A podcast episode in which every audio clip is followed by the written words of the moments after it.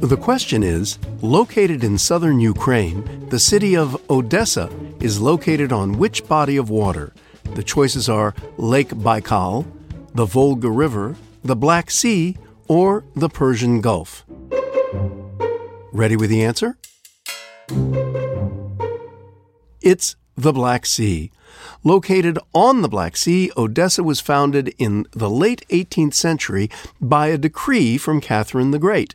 During the 19th century, it was the fastest growing and fourth largest city of Imperial Russia.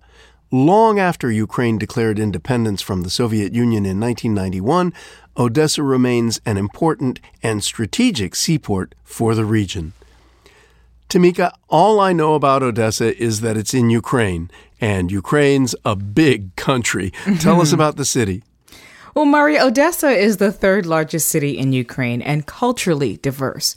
One of the main reasons for this is that it's a port city.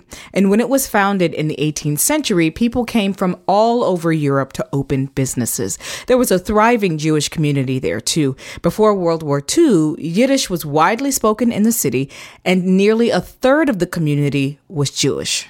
Really? I didn't know that. Yep, the Jewish influence was powerful. Over time, many of the Jews living there migrated to Israel, the US, and Germany, and over 100,000 perished in the Holocaust. Odessa, however, has maintained those Jewish roots. You can see this influence in their food and in their architecture. One of the main synagogues dates back to the city's founding. It even became the center of the Zionist movement and flourished. For those who are unfamiliar with Zionism, tell us what it is. Well, in short, it's a Jewish political movement that was created in the latter part of the 19th century. Its purpose is bringing Jews back to Zion, the land of Israel, including Jerusalem. It grew so strong in Odessa that the Jewish community was one of the first to be able to buy back land in Tel Aviv, and they raised this money from around the world. So, besides this rich Jewish history, what about the sites?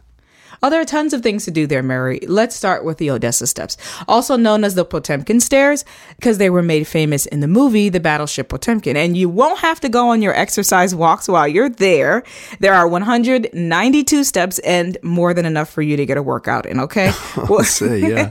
we'll post a picture of the movie clip on our Facebook page.